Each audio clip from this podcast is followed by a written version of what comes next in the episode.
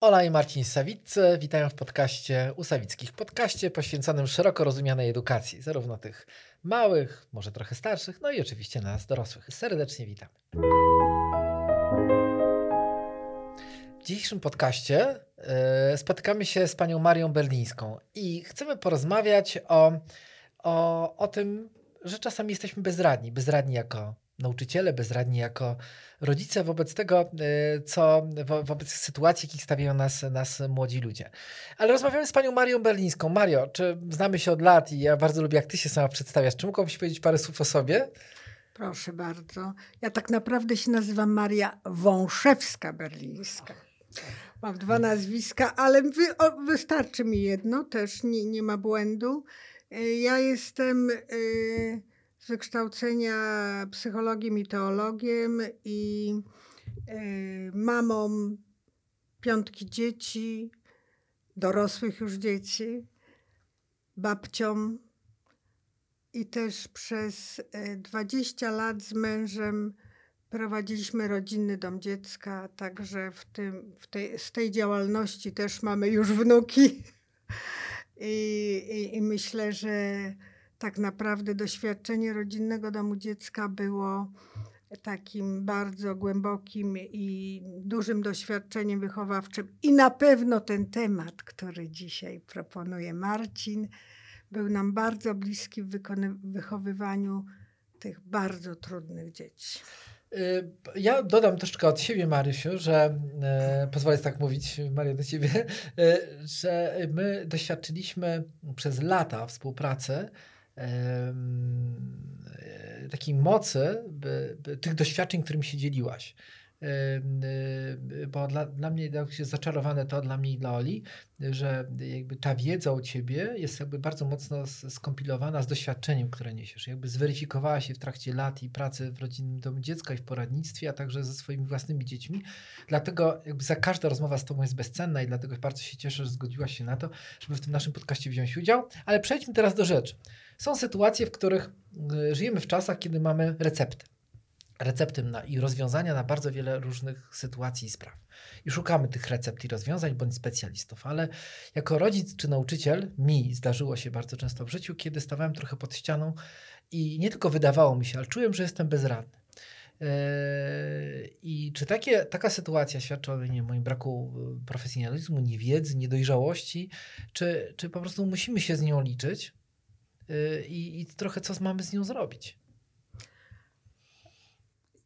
Mnie się, ja mam takie głębokie przekonanie, że doświadczenie bezradności jest czasami niezbędne do tego, żeby być lepszym rodzicem, lepszym nauczycielem i w ogóle lepszym człowiekiem. Bo, Bo dopóki się nie zetkniemy z Z, taką, z takim momentem, że czujemy się bezradni, to właściwie działamy tylko w schematach. Właśnie w tych narzuconych schematach i, i z takich nawyków. Mamy nawyki i, wiem, i, jest, i opieramy się na tych nawykach. Yy, jako rodzic, nauczyciel ciągniemy nawyki z poprzedniego, że tak powiem, wieku niemalże, które już w tej chwili niewiele nam no dają, ale jeszcze nie tyle, ile, nie tyle, ile my potrzebujemy. I dopiero zetknięcie z bezradnością w, tym, w pierwszym momencie jest szokiem, jest ogromnym trudem, ale też musi, bo nie ma innego wyjścia, uruchomić jakiś w nas potencjał, który jest, który się nie podejrzewamy właśnie dlatego, że siedzieliśmy pod... pod modelami, pod nawykami, pod zwyczajami i, i już nam się wydawało, że, że mamy to zaklepane. My nie musimy się zastanawiać, bo już mamy, a to nieprawda. Taki rozwój, jak jest w tej chwili w świecie i to, co się dzieje, powoduje, mi się wydaje, że często stajemy bezradni. Ale to wymusza. Czyli sugeruję, że taka bezradność tak naprawdę wymusza rodzaj refleksji, która by się nie pojawiła w momencie, kiedy myślelibyśmy, że wiemy, jak, jak coś rozwiązać. Tak jest, tak uważam. Czyli... że ona wymusza do myślenia, do refleksji, do szukania to, co możemy zrobić. I oczywiście, że jest ten moment bezradności, ale ile można w nim trwać? W końcu zaczynamy myśleć, kombinować. Nie zawsze od razu dobrze, ale w wyniku prób i błędów w końcu się coś, co, co, coś zadzieje, nowego, innego, czy, czy zmienimy sposób. Taka bezradność...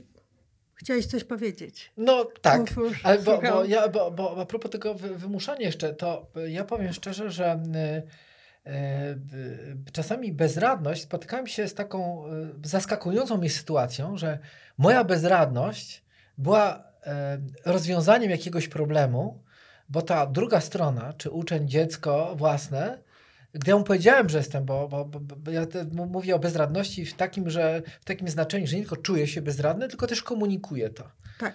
E, pamiętam, jak jedna z moich dzieci e, e, w pewnym momencie powiedziałem mu, że jak było małe, to brałem sobie z półka i tam patrzyłem, co zrobić, co on pisał, żeby ewentualnie zrobić jak coś. Straszne rzeczy pisał. Straszne rzeczy, ale generalnie jak dotyczył jeszcze o tym, jak włożyć pieluchę, to jeszcze generalnie ogarnialiśmy.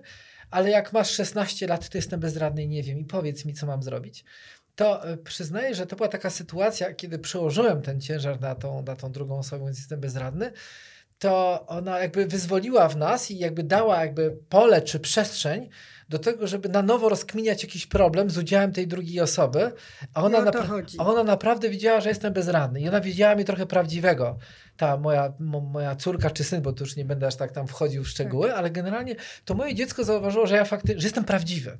Ta moja bezradność była, okazywała się, gdy ja mówiłem, była prawdziwość, a ta prawdziwość stała się jakby bazą do tego, Otwar, żeby coś zacząć. Otwierała w ogóle sytuację. No właśnie to chciałam powiedzieć, tak jak tak, w, w tym momencie, że, że co możemy z tą... Be- co, co może rodzic, który się czuje bezradny, prawda, w którymś momencie zrobić?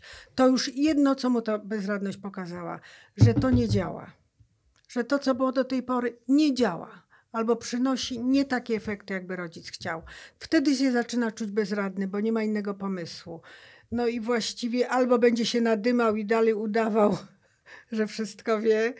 Tak często robią niestety rodzice, nauczyciele też. Albo uczciwie się do tego przyzna, to co powiedziałeś przed chwilą, i zacznie w dialogu rozwiązywać problem. Krótko mówię, synu, ja się czuję trochę bezradny, bo nie czuję, czego ty tak naprawdę potrzebujesz i co by ci to mogło pomóc i co cię może posunąć do przodu. Powiedz mi, co tobie by służyło. Ja uważam, że młodzi ludzie są genialni, wspaniali, mądrzy, że jak mi się, jakby się na nich otworzy i pokaże sw- swoją prawdziwą twarz i pokaże też, że oni potrafią, bo potrafią. Razem w dialogu możemy myśleć, tak jak mówię, ale to ja mówię, dziecko coś proponuje. Ja mówię, wiesz, tak nie jestem przekonany, czy to, co zaproponowałeś, rzeczywiście tobie będzie służyć. Bo może tak być. To wtedy ja proszę, przekonaj mnie, bo może ja nie potrafię tego wyczuć, że to rzeczywiście posłuży tobie. I nam, naszej rodzinie, tak? Czy to rzeczywiście pomoże tobie? Ten twój pomysł jest genialny, a może i wtedy, jeżeli ja czuję, że mogę coś do tego wnieść, to wnoszę. A jakby ty to widzisz w ten sposób? Czy jakby ten twój pomysł jeszcze tak zmienić? I jakby w ten sposób tworzą, tworzą się, jakbym powiedziała, nowe, nowe nawyki, czy nowe spojrzenie na sprawę i nowe rozwiązania. Tak. Czyli można by powiedzieć z tego, co, co, co, co tu powiedzieliśmy razem, że ta bezradność tak naprawdę jest dużo lepszym stanem niż trwanie w uporze w powtarzaniu jakichś starych rozwiązań, które do niczego dobrego nie prowadzą, tylko nakręcają pewien problem w imię jakichś tam wartości mojego przekonania, które może być po prostu błędne albo w ogóle niezasadne.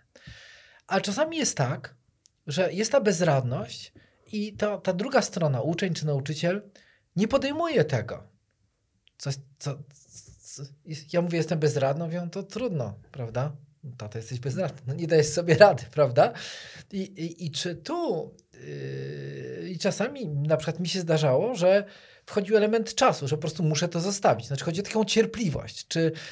czy bo, bo, bo znowu, bo, bo, bo to, że mówię, że jestem bezradny, chyba nie jest tylko takim trikiem, który ma nadal od razu przynieść rozwiązanie, bo to jest dobrze, jakby syn powiedział, no dobrze, to ci pomogę, tatusiu, myślę, że to i że tam jest happy end. Ale życie nie jest czasami takim happy endem.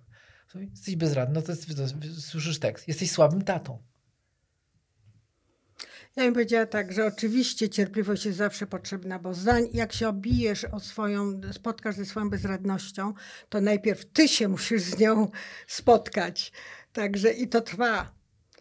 musisz sobie na nią pozwolić, bo najpierw ją wypierasz. Nie chcesz się do tego przyznać, że jesteś bezradny. Wściekasz się, robisz różne inne, spotykasz się z innymi swoimi uczuciami, żeby tylko tą bezradność wyprzeć z siebie, bo jak to? Ja bezradny? Mhm. Więc to trwa. To nigdy nie jest tak ciach, ciach, ciach. Jakby jedną z najtrudniejszych rzeczy jest jakby spotkać się z tą bezradnością, przyznać się do tej bezradności. Dopiero po, to, to nie jest, to, to też trzeba mieć cierpliwość, jak ja mówię, do siebie samego i trzeba mieć tą, to, co najważniejsze, pokorę, żeby się do tego przyznać. Po prostu się czuję bezradny. I, I jeżeli z taką pokorą rozmawiamy z dziećmi, to mamy porozumienie. No i oczywiście to bym musiała poruszyć temat, którego jakby z, zupełnie z, innej, z innego kawałka, czyli z wychowywania, że oczywiście mamy możliwość nawiązać relację dobrą z dzieckiem. Mamy możliwość naprawdę z nim budowania. Kiedy? Kiedy nawiążemy relację. Z dzieckiem, z uczniem, z drugim człowiekiem. Jak mam relację, to mi dziecio, dziecko nie powie, to, to, to se bądź bezradny, tata, to twój problem, to, to mnie tam obchodzi. Oczywiście, bo nie udało ci się z różnych powodów. Jeżeli tak jest, że nie udało ci się tej głębszej relacji nawiązać e, i to jest między innymi sprawdzian, to znaczy, że musisz coś zacząć robić w tym kierunku. Nie, nie myśleć raz o bezradności, tylko jak zbudować tą relację i jak odbudować kontakt z dzieckiem emocjonalny. Jeżeli, jeżeli nauczyciel budzi jakieś zaufanie u na, na uczniów, to oni będą współpracować.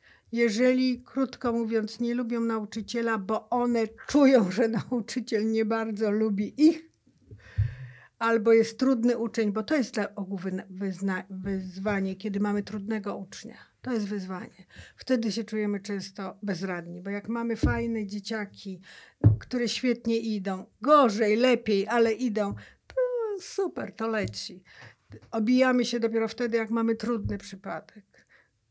Czyli dziecko, y, ucznia, no, który nie wzbudza sympatii. Krótko mówiąc, nie bardzo jest lubiany. I jak ja wchodzę do klasy, tylko na niego spojrzę, to już mi, prawda, ręce upadają. Dziecko to czuje. Przekaz niewerbalny jest nie do zakłamania. I takie, i takie, a jeżeli chcemy jakiejkolwiek relacji, jakiegokolwiek porozumienia na jakimkolwiek poziomie, musimy od czego zacząć? Od akceptacji. Jak dziecko się czuje zaakceptowane, dziecko, młody człowiek, czy nawet dorosły, to, to te same zasady. Jak się czuje zaakceptowany, to ta relacja się zbuduje i ta rozmowa się odbędzie i cię nie spuści, jak to się mówi. Ale odwrócę tą rzecz takim tak. pytaniem, bo, bo, bo to jest bardzo ważne to, co mówisz. To znaczy akceptować jego. Ale w momencie, żeby tak naprawdę okazać, obnażyć się jako wychowawca czy rodzic, to wymaga wielkiego poziomu akceptacji siebie. I czy to jest, nie, nie ma też takiej kwestii, jakby takiej, bo gdyby ta, bo, bo my zwykle nie szafujemy za bardzo tą opowiadaniem o naszej bezradności albo przyznawaniem się do tego, że nie wiem, nie umiem, no, po, pomóż mi rozwiązać te, ten problem. Yy, I czasami ona nawet nie jest w stanie się pojawić, yy, w związku z tym nie naprawiamy tej relacji, bo obraz na, na, nas własny jest na tyle jakby mocny i potrzeba jakby z, zakopania się w tym zamku, że my się nie obnażymy. I nie, a nie obnażając się, nie nawiążemy prawdziwej relacji. Troszeczkę. I to nie jest tak właśnie, że powinniśmy co zrobić, żeby się nie bać. Nie bać się wobec naszych dzieci czy naszych wychowanków. To nie chodzi o taki ekshibicjonizm, jestem słaby, to nic nie umiem i tak dalej, i udawanie, tylko w pewnych sytuacjach powiedzenia jakby prawdy.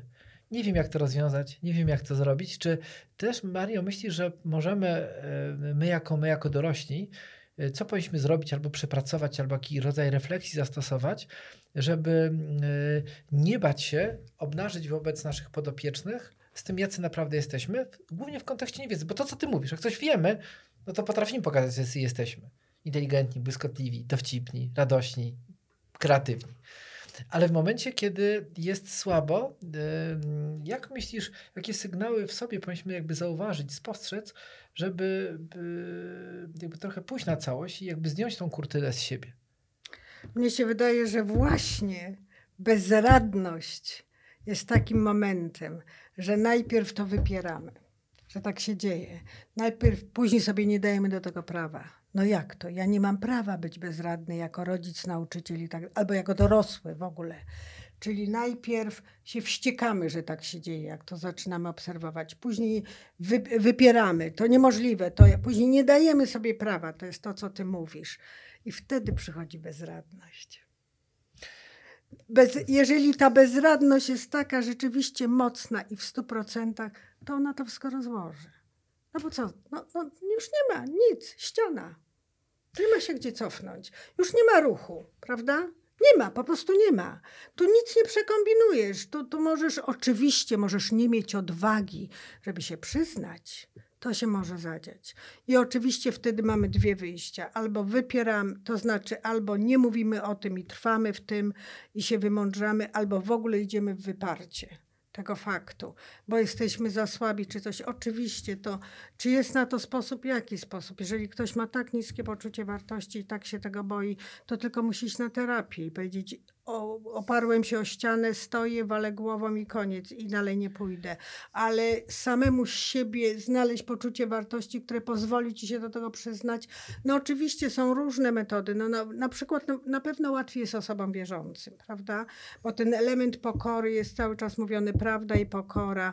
Pokora w sensie właśnie pozytywnym takim, nie poniżanie się, tylko pokora właśnie.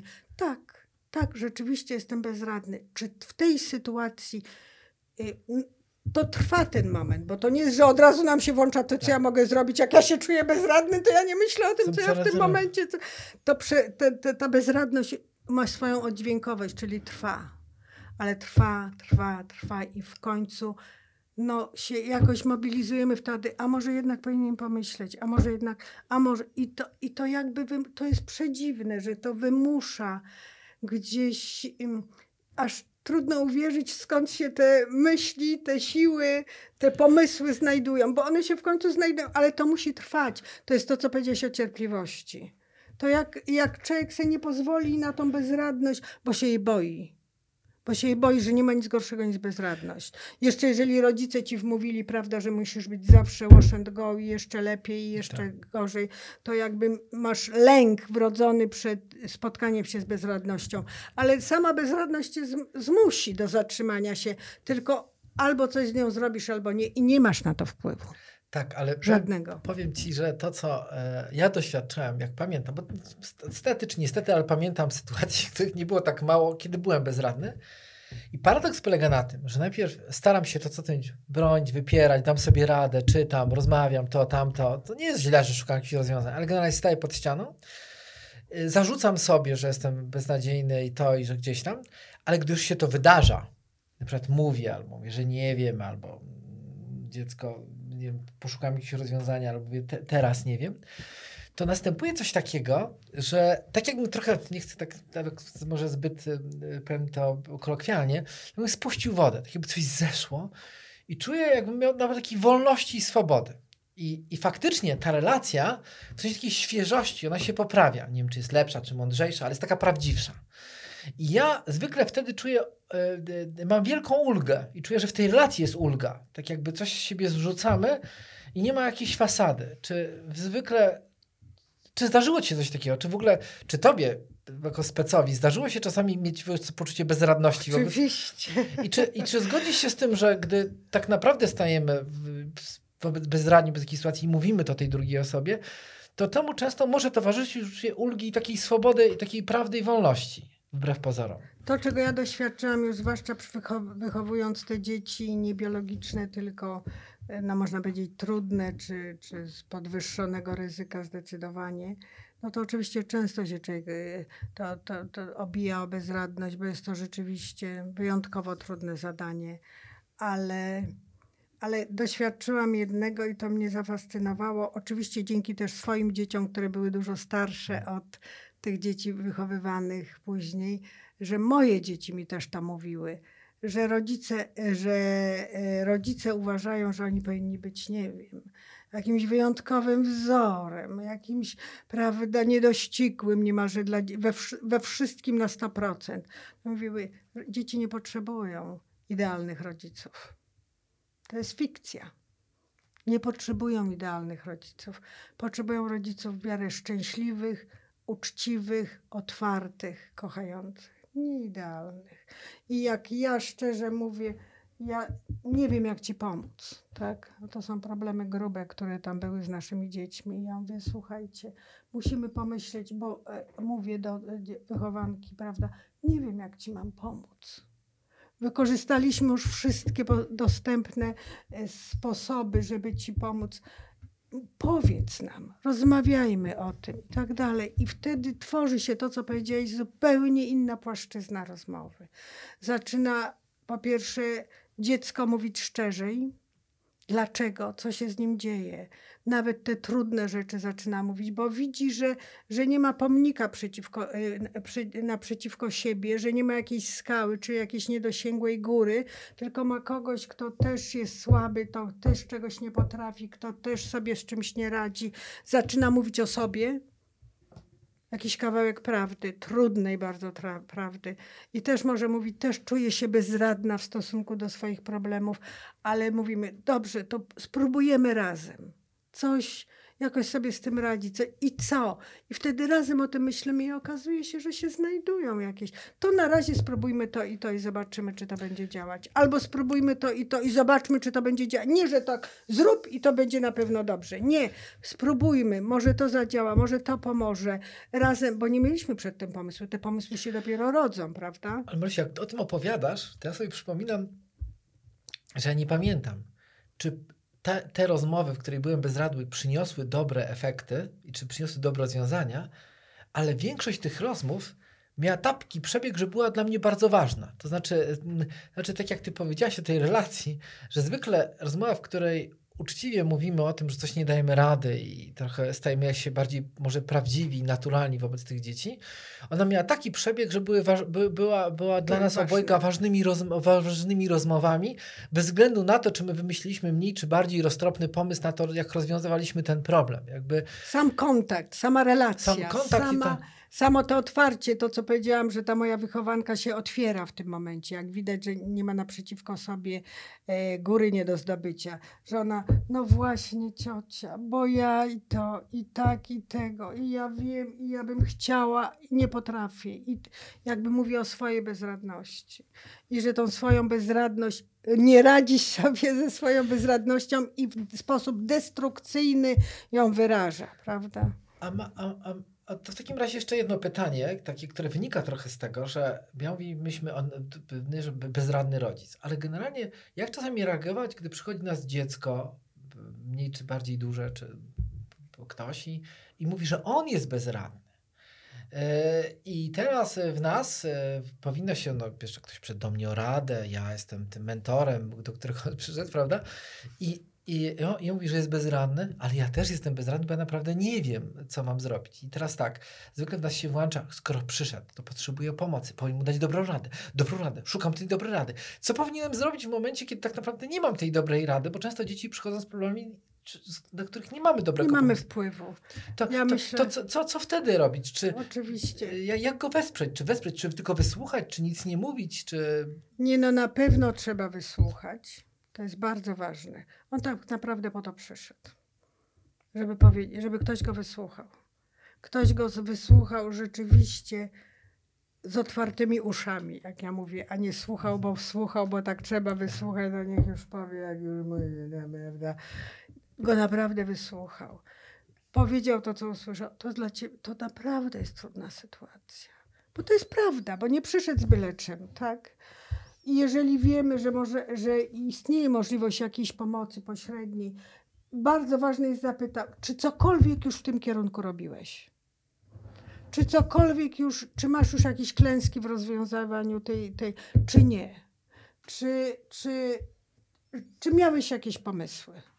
Dziecko przychodzi, często mówi, że jest bezradne, jakieś ma pomysły, ale się ich boi, nie wie, czy one są słuszne, czy właściwe, albo są ekstremalne i, i nawet czasami wstydzi się powiedzieć, jakie miało na tym, jakie miało swoje pomysły, ale warto to dopytać.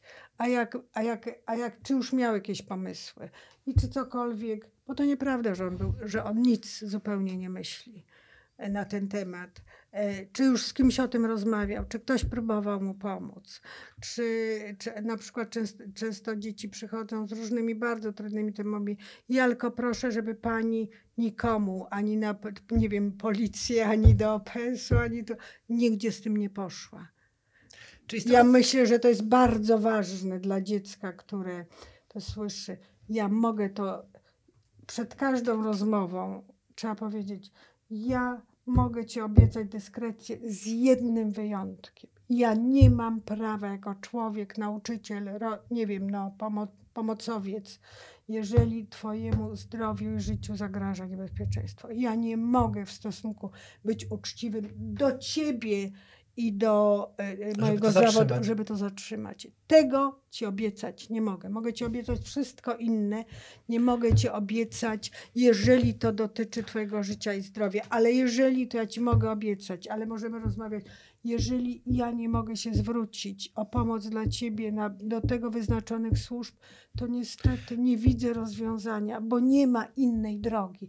I to trzeba uczciwie dziecko powiedzieć, niech on się z tym prześpi, tak. Niech on dojdzie do wniosku, czy jednak chce, czy nie chce. Ale ci proponuję zawsze, jak ci ciężko, to przyjdź, porozmawiaj, bo dziecko potrzebuje powiedzieć, wygadać się, czyli wyżalić. Żeby tak włapać też...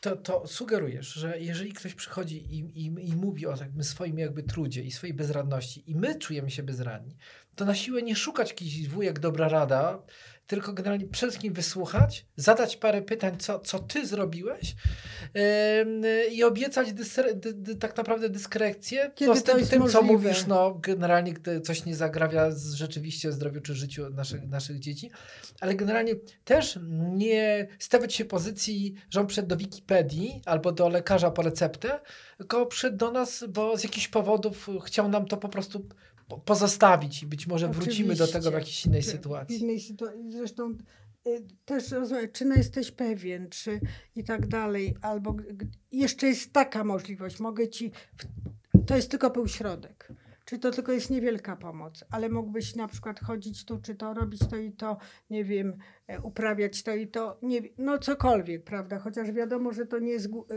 że to nie jest główny powód rozwiązania problemów, ale chociaż pośredni, tak. Chociaż przynoszący... Tak, ale ja nie ukrywam, że pytam o sytuację, kiedy ktoś pyta i my wiemy, że jesteśmy bezradni, bo wiadomo, że jak ktoś pyta i przychodzi, co mam, boli mnie ząb i co mam zrobić, no to należy iść do dentysty, prawda? I jakby to są takie sytuacje, kiedy jakby, jakby e, ktoś z jakichś powodów nie zna oczywistego rozwiązania jakby swojego kłopotu, prawda? Gorzej ktoś mówi, że się bardzo boi, no bo ja też się bardzo boję i nie potrafię sobie do dzisiaj poradzić ze, z moim strachem, ch- chyba że zastrzyk ze znieczuleniem w jakiś sposób to, temu trochę poradził, jeżeli chodzi o dentystów. E, Mario, e, czyli generalnie, e, czy można trochę wnioskować z tej, z tej naszej jakby rozmowy o tej bezradności, że bezradność jest takim uczuciem czy emocją, która niesie nam bardzo ważną i jakby e, taką informację, informację e, k- którą powinniśmy się podzielić i która może jakby Wes, wes, wesprzeć naszą relację i tak naprawdę być pomostem do jakiegoś rozwiązania sytuacji, bo tak zwykle jakby sedno naszych rozwiązań leży w jakości relacji, którą nawiązujemy, k- której pochodną stają się później kolejne sytuacje. Oczywiście, tak jak mówię, z tym jeszcze radzeniem na przykład dzieciom czy coś, nie zawsze mamy rozwiązanie, tak jak ci powiedziałam, to jest bardzo ważne rozwiązanie problemu, bo to jest ten problem, żeby po- tego sęka nie było widać. A przepraszam, tego sęka nie było widać. Ale co możemy zrobić innego? Możemy, nie wiem, tak polakierować, czy tak tam coś wszczyknąć, czy coś wsmarować. To jest tylko pośredni, prawda? Tak. Ale możemy dziecku powiedzieć, możesz to rozładować na przykład chodząc na basen. Albo jaki jest inny sposób, żebyś mógł sobie poradzić z napięciem, które towarzyszy głównemu powodowi. Mhm.